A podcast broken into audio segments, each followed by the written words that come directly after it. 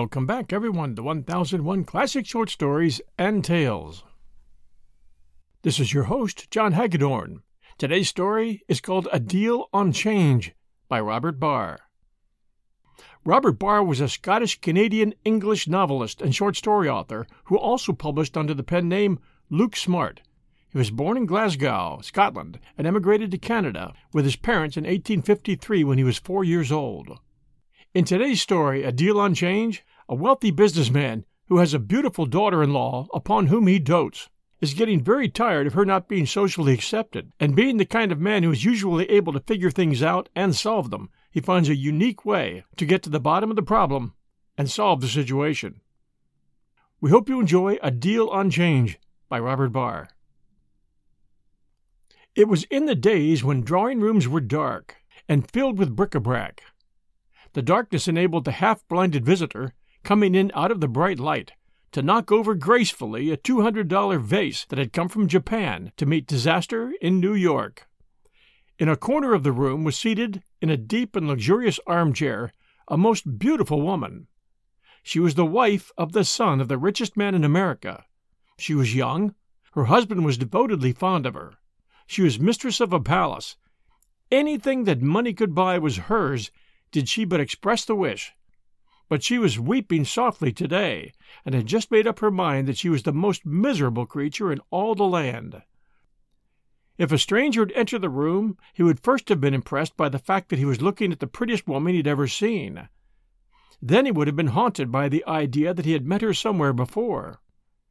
If he were a man moving in artistic circles, he might perhaps remember that he had seen her face looking down at him from various canvases in picture exhibitions, and unless he were a stranger to the gossip of the country, he could hardly help recollecting the dreadful fuss the papers made, as if it were any business of theirs, when young Ed Druce married the artist's model, celebrated for her loveliness.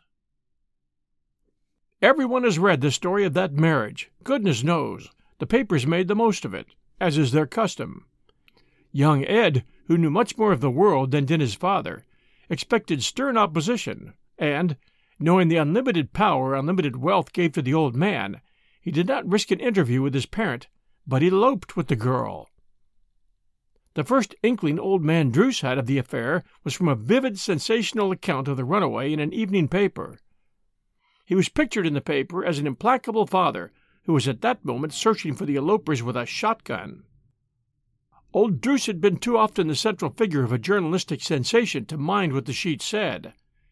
He promptly telegraphed all over the country, and, getting into communication with his son, asked him, electrically, as a favor, to bring his young wife home, and not make a fool of himself.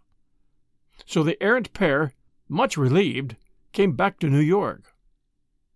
Old Druce was a taciturn man, even with his only son. He wondered at first that the boy should have so misjudged him as to suppose he would raise objections, no matter whom the lad wished to marry.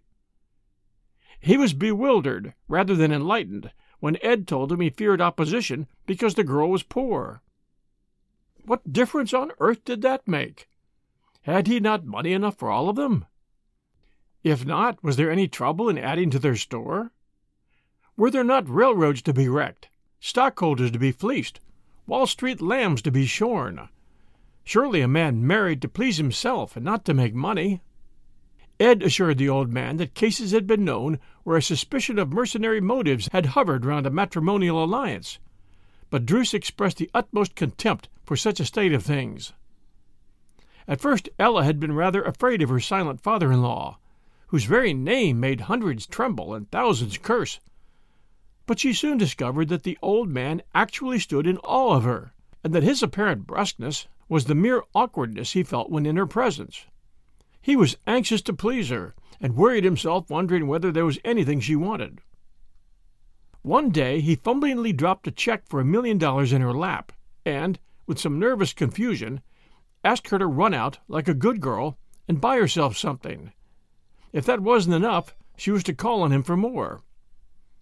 The girl sprang from her chair and threw her arms around his neck, much to the old man's embarrassment, who was not accustomed to such a situation. She kissed him in spite of himself, allowing the check to flutter to the floor, the most valuable bit of paper floating around loose in America that day. When he reached his office, he surprised his son. He shook his fist in the young fellow's face and said sternly, If you ever say a cross word to that little girl, I'll do what I've never done yet. I'll thrash you. The young man laughed. All right, father. I'll deserve a thrashing in that case. The old man became almost genial whenever he thought of his pretty daughter in law. My little girl, he always called her. At first, Wall Street men said old Druce was getting into his dotage. But when a nip came in the market and they found that, as usual, the old man was on the right side of the fence, they were compelled reluctantly to admit, with emptier pockets, that the dotage had not yet interfered with the financial corner of old Druce's mind.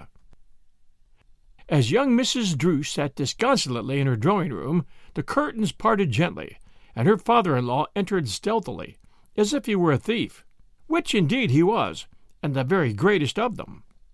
Druce had small, shifty, piercing eyes that peered out from under his gray, bushy eyebrows like two steel sparks. He never seemed to be looking directly at anyone, and his eyes somehow gave you the idea that they were trying to glance back over his shoulder, as if he feared pursuit. Some said that old Druce was in constant terror of assassination, while others held that he knew the devil was on his track and would ultimately nab him. I pity the devil when that day comes, young Sneed said once when someone had made the usual remark about Druce.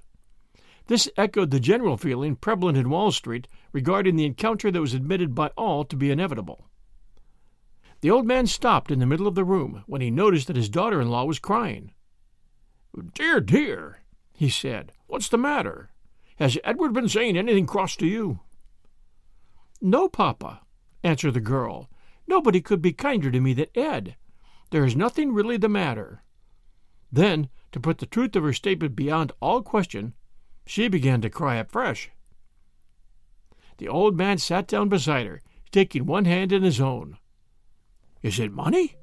he asked in an eager whisper that seemed to say he saw a solution of the difficulty if it were financial. Oh, dear, no. I have all the money, and more, that anyone could wish. The old man's countenance fell. If money would not remedy the state of things, then he was out of his depth. Won't you tell me the trouble? Perhaps I can suggest.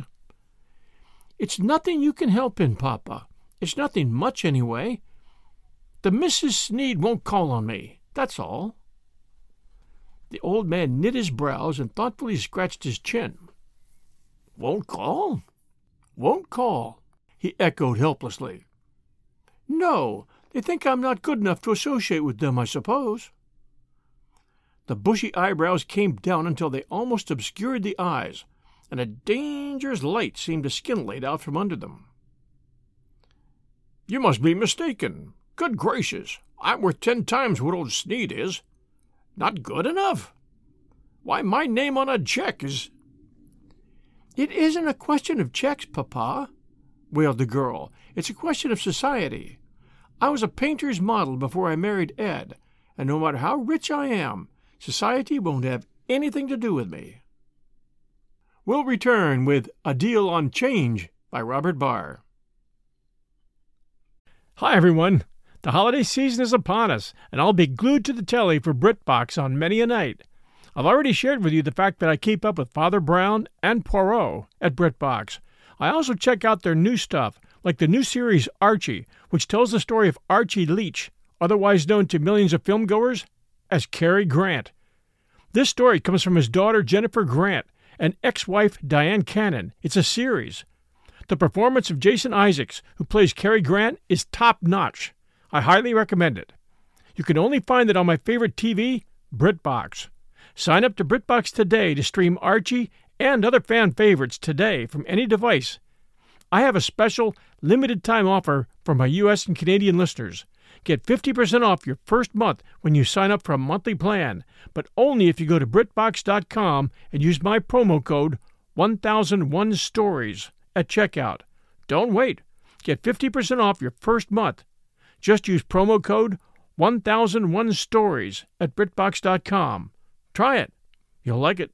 You've worked hard for what you have your money, your assets, your 401k, and home. Isn't it all worth protecting? Nearly one in four consumers have been a victim of identity theft. Lifelock Ultimate Plus helps protect your finances with up to $3 million in reimbursement. LifeLock alerts you to identity threats you might miss, and if your identity is stolen, your dedicated U.S.-based restoration specialist will work to fix it. Let LifeLock help protect what you've worked so hard for. Save 25% off your first year on LifeLock Ultimate Plus at lifeLock.com/slash-aware. Terms apply. And now back to our story. The old man absent-mindedly rubbed his chin, which was a habit he had when perplexed he was face to face with a problem entirely outside his province. Suddenly a happy thought struck him. Those Sneed women, he said, in tones of great contempt, what do they amount to, anyhow? They're nothing but sour old maids. They never were half so pretty as you. Why should you care whether they called on you or not? They represent society. If they came, others would. But society can't have anything against you. Nobody's ever said a word against your character, model or no model. The girl shook her head hopelessly. Character does not count in society. In this statement she was, of course, absurdly wrong, but she felt bitter at all the world. Those who know society are well aware that character counts for everything within its sacred precincts, so the unjust remark should not be set down to the discredit of an inexperienced girl. I'll tell you what I'll do, cried the old man, brightening up. I'll speak to General Sneed tomorrow. I'll arrange the whole business in five minutes. Do you think that would do any good? asked young Mrs. Druce, dubiously. Good. You bet it'll do good. It'll settle the whole thing. I've helped Sneed out of a pinch before now, and he'll fix up a little matter like that for me in no time. I'll just have a quiet talk with the general tomorrow, and you'll see the Sneed carriage at the door next day, at the very latest. He patted her smooth white hand affectionately. So don't you trouble, little girl, about trifles, and whenever you want help, you just tell the old man. He knows a thing or two yet, whether it's on Wall Street or Fifth Avenue. Sneed was known in New York as the General, probably because he had absolutely no military experience whatever. Next to Druce, he had the most power in the financial world of America, but there was a great distance between the first and the second. If it came to a deal in which the general and all the world stood against Druce, the average Wall Street man would have bet on Druce against the whole combination. Besides this, the general had the reputation of being a square man, and that naturally told against him, for everyone knew that Druce was utterly unscrupulous. But if Druce and Sneed were known to be together in a deal, then the financial world of New York ran for shelter, Therefore, when New York saw old Druce come in with the stealthy tread of a two legged leopard and glance furtively around the great room, singling out Sneed with an almost imperceptible side nod, retiring with him into a remote corner where more ruin had been concocted than on any other spot on earth, and talking there eagerly with him, a hush fell on the vast assemblage of men, and for the moment the financial heart of the nation ceased to beat when they saw Sneed take out his notebook, nodding assent to whatever proposition Druce was making. A cold shiver ran up the financial backbone of New York. The shiver communicated itself to the electric nerve web of the world, and storm signals began to fly in the monetary centers of London, Paris, Berlin, and Vienna. Uncertainty paralyzed the markets of the earth because two old gamblers were holding a whispered conversation with a multitude of men watching them out of the corners of their eyes. I'd give a half a million to know what those two old fiends are concocting, said John P. Bueller, the great wheat operator, and he meant it, which goes to show that a man does not really know what he wants and would be very dissatisfied if he got it. Look here, General, said Druce. I want you to do me a favor. All right, replied the general. I'm with you. It's about my little girl, continued Druce, rubbing his chin, not knowing just how to explain matters in the cold financial atmosphere of the place in which they found themselves. Oh, about Ed's wife? said Sneed, looking puzzled. Yes, she's fretting her heart out because your two girls won't call upon her. I found her crying about it yesterday afternoon. Won't call? cried the general, a bewildered look coming over his face. Haven't they called yet? You see, I don't bother much about that sort of thing. Well, neither do I. No, they haven't called. I don't suppose they mean anything by it, but my little girl thinks they do, so I said I'd speak to you about it. Well, I'm glad you did. I'll see to that the moment I get home. What time shall I tell them to call? The innocent old man, little comprehending what he was promising, pulled out his notebook and pencil, looking inquiringly at Druce. Oh, I don't know. Any time that's convenient for them. I suppose women know all about that. My little girl is at home most all afternoon, I guess. The two men cordially shook hands, and the market instantly collapsed. It took three days for the financial situation to recover its tone. Druce had not been visible, and that was all the more ominous. The older operators did not relax their caution because the blow had not yet fallen. They shook their heads and said the cyclone would be all the worse when it did come. Old Druce came among them the third day, and there was a set look about his lips which students of his countenance did not like. The situation was complicated by the evident fact that the general was trying to avoid him. At last, however, this was no longer possible. The two men met, and after a word or two they walked up and down together. Druce appeared to be saying little, and the firm set of his lips did not relax, while the general talked rapidly and was seemingly making some appeal that was not responded to. Stocks instantly went up a few points.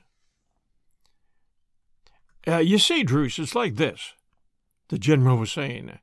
The women have their world, and we have ours. They are, in a measure. Are they going to call? asked Druce curtly. Just let me finish what I was about to say. Women have their rules of conduct, and we have. Are they going to call? repeated Druce in the same hard tone of voice. The general removed his hat and drew his handkerchief across his brow and over the bald spot on his head. He wished himself in any place but where he was, inwardly cursing womankind and all their silly doings. Bracing up after removing the moisture from his forehead, he took on an expostulatory tone. See here, Druce, hang it all! Don't shove a man into a corner. Suppose I asked you to go to Mrs. Ed and tell her to not fret about trifles. Do you suppose she wouldn't, just because you wanted her not to? Come now. Druce's silence encouraged the general to take it for assent. Very well, then. You're a bigger man than I am, and if you could do nothing with one young woman anxious to please you, what do you expect me to do with two old maids as set in their ways as the Palisades? It's all dumb nonsense, anyhow. Druce remained silent. After an irksome pause, the hapless general floundered on. As I said at first, women have their world, and we have ours. Now, Druce, you're a man of solid common sense. What would you think if Mrs. Ed were to come here and insist on your buying Wabash stock when you wanted to load up with Lakeshore? Look how absurd that would be. Very well, then. We have no more right to interfere with the women than they have to interfere with us. If my little girl wanted the whole Wabash system, I'd buy it for her tomorrow, said Druce, with rising anger. Lord, what a slump that would make in the market! cried the general, his feeling of discomfort being momentarily overcome by the magnificence of Druce's suggestion. However, all this doesn't need to make any difference in our friendship.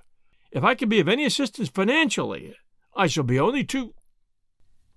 Oh, I need your financial assistance, sneered Druce. He took his defeat badly. However, in a minute or two, he pulled himself together and seemed to shake off his trouble. What nonsense I'm talking, he said, when he'd obtained control of himself. We all need assistance now and then, and none of us know when we may need it badly. In fact, there's a little deal I intended to speak to you about today, but this confounded business drove it out of my mind. How much gilt edged security have you in your safe? About three millions worth, replied the general, brightening up, now that they were off the thin ice. Well, that'll be enough for me if we can make a dicker. Suppose we adjourn to your office. This is too public a place for a talk. They went out together. So there's no ill feeling? said the general, as Druce arose to go with the securities in his handbag. No, but we'll stick strictly to business after this, and leave social questions alone. By the way, to show that there's no ill feeling, will you come with me for a blow on the sea? Suppose we say Friday. I've just telegraphed for my yacht, and she'll leave Newport tonight. I'll have some good champagne on board. I thought sailors imagined Friday was an unlucky day. My sailors don't. Will eight o'clock be too early for you? 23rd Street Wharf. The general hesitated. Druce was wonderfully friendly all of a sudden, and he knew enough of him to be just a trifle suspicious. But when he recollected that Druce himself was going, he said, Where could a telegram reach us if it were necessary to telegraph? The market's a trifle shaky, and I don't like being out of town all day. The fact that we're both on the yacht will steady the market, but we can drop in at Long Branch and receive despatches if you think it's necessary. All right, said the general, much relieved. I'll meet you at 23rd Street at 8 o'clock Friday morning then. Druce's yacht, the Seahound, was a magnificent steamer, almost as large as an Atlantic liner. It was currently believed in New York that Druce kept her for the sole purpose of being able to escape in her, should an exasperated country ever rise in its might and demand his blood. It was rumored that the Sea Hound was ballasted with bars of solid gold and provisioned for a two years' cruise.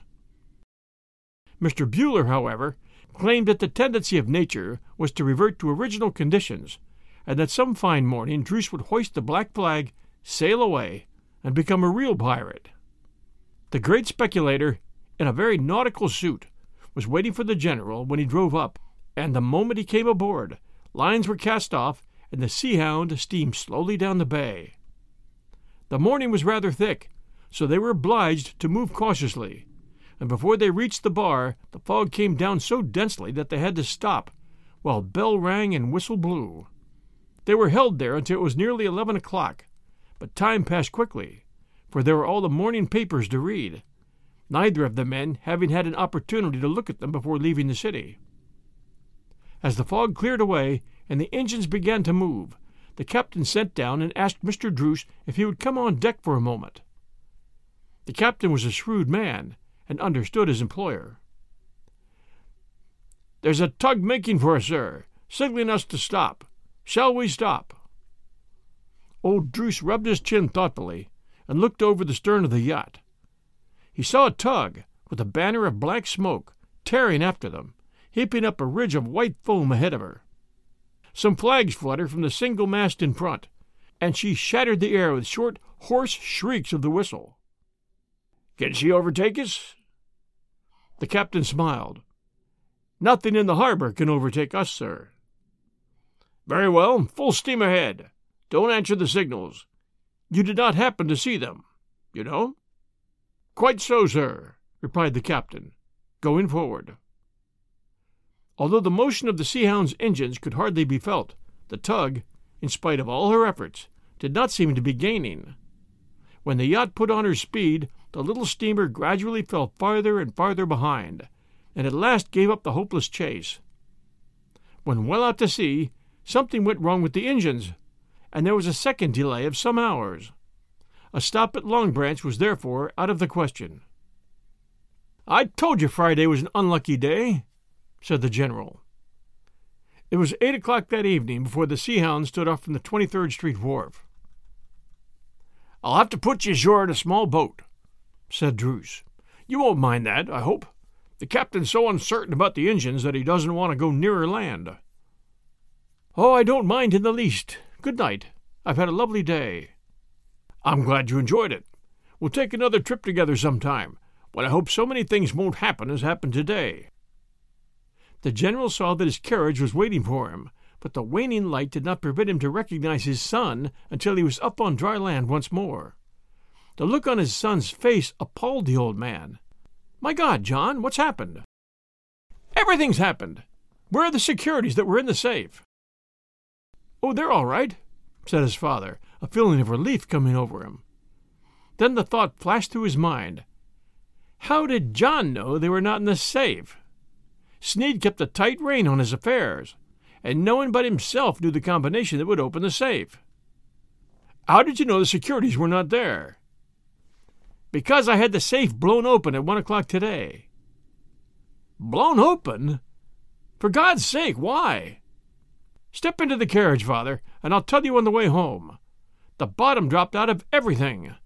All the Sneed stocks went down with a run. We sent a tug after you, but that old devil had you tight. If I could have got at the bonds, I think I could have stopped the run. The situation might have been saved up to one o'clock, but after that, when the street saw we were doing nothing, all creation couldn't have stopped it. Where are the bonds? I sold them to Druce. What did you get, cash? I took his check on the Trust National Bank. Did you cash it? cried the young man. And if you did, where's the money? Druce asked me as a favor not to present the check until tomorrow. The young man made a gesture of despair. The Trust National went smash today at two. We're paupers, father. We haven't a cent left. That check business is so evidently a fraud that. But what's the use of talking?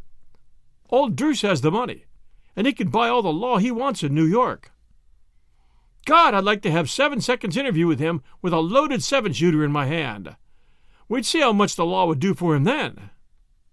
General Sneed despondently shook his head. It's no use, John, he said. We're in the same business ourselves, only this time we got the hot end of the poker. But he played it low down on me, pretended to be friendly and all that. The two men did not speak again until the carriage drew up at the brownstone mansion, which earlier in the day Sneed would have called his own. Sixteen reporters were waiting for them, but the old man succeeded in escaping to his room, leaving John to battle with the newspaper men. Next morning the papers were full of the news of the panic. They said that old Druce had gone in his yacht for a trip up the New England coast. They deduced from this fact that, after all, Druce might not have had a hand in the disaster. Everything was always blamed on Druce. Still, it was admitted that whoever suffered, the Druce stocks were all right. They were quite unanimously frank in saying that the Sneeds were wiped out, whatever that might mean. The general had refused himself to all the reporters, while young Sneed seemed to be able to do nothing but swear. Shortly before noon, General Sneed, who had not left the house, received a letter brought by a messenger. He feverishly tore it open, for he recognized on the envelope the well known scrawl of the great speculator. Dear Sneed, it ran, you will see by the papers that I am off on a cruise, but they are as wrong as they usually are when they speak of me. I learned there was a bit of flutter in the market while we were away yesterday, and I'm glad to say that my brokers, who are sharp men, did me a good turn or two. I often wonder why these flurries come, but I'll suppose it is to let a man pick up some sound stocks at a reasonable rate, if he has the money by him. Perhaps they are also sent to teach humility to those who might else become purse proud. We are but finite creatures, Sneed, here today and gone tomorrow. How foolish a thing is pride! And that reminds me that if your two daughters should happen to think as I do on the uncertainty of riches, I wish you would ask them to call. I have done up those securities in a sealed package and given the parcel to my daughter in law. She has no idea what the value of it is, but thinks it's a little present from me to your girls. If, then, they should happen to call, she will hand it to them. If not, I shall use the contents to found a college for the purpose of teaching manners to young women whose grandfathers used to feed pigs for a living, as indeed my own grandfather did. Should the ladies happen to like each other, I think I can put you onto a deal next week that will make up for Friday. I like you, Sneed, but you have no head for business. Seek my advice oftener. Ever yours, Druce. The Sneed girls called on Mrs. Edward Druce the next day. Thanks for joining us for A Deal on Change by Robert Barr. I enjoyed this one immensely. I hope you did as well. If you enjoy our stories here at 1001 Classic Short Stories and Tales, please do share with a friend. And please do encourage those who haven't joined our podcast to find a host and join us. And there's a lot of great hosts out there, like Spotify, like Apple, like Google Play, and many others. Reviews are also appreciated. As you already know, we're bringing episodes every Wednesday and Sunday night at 5 p.m. Eastern Time. We also have some new podcasts we'd like you to check out. The first is 1001's Best of Jack London. That's 1001's Best of Jack London. And the second is 1001 Radio Crime Solvers. Give them both a try, and you'll find them very, very enjoyable. This is your host and storyteller, John Hagedorn. This is 1001 Classic Short Stories and Tales. Until our next episode, everyone, stay safe, and we'll be back soon.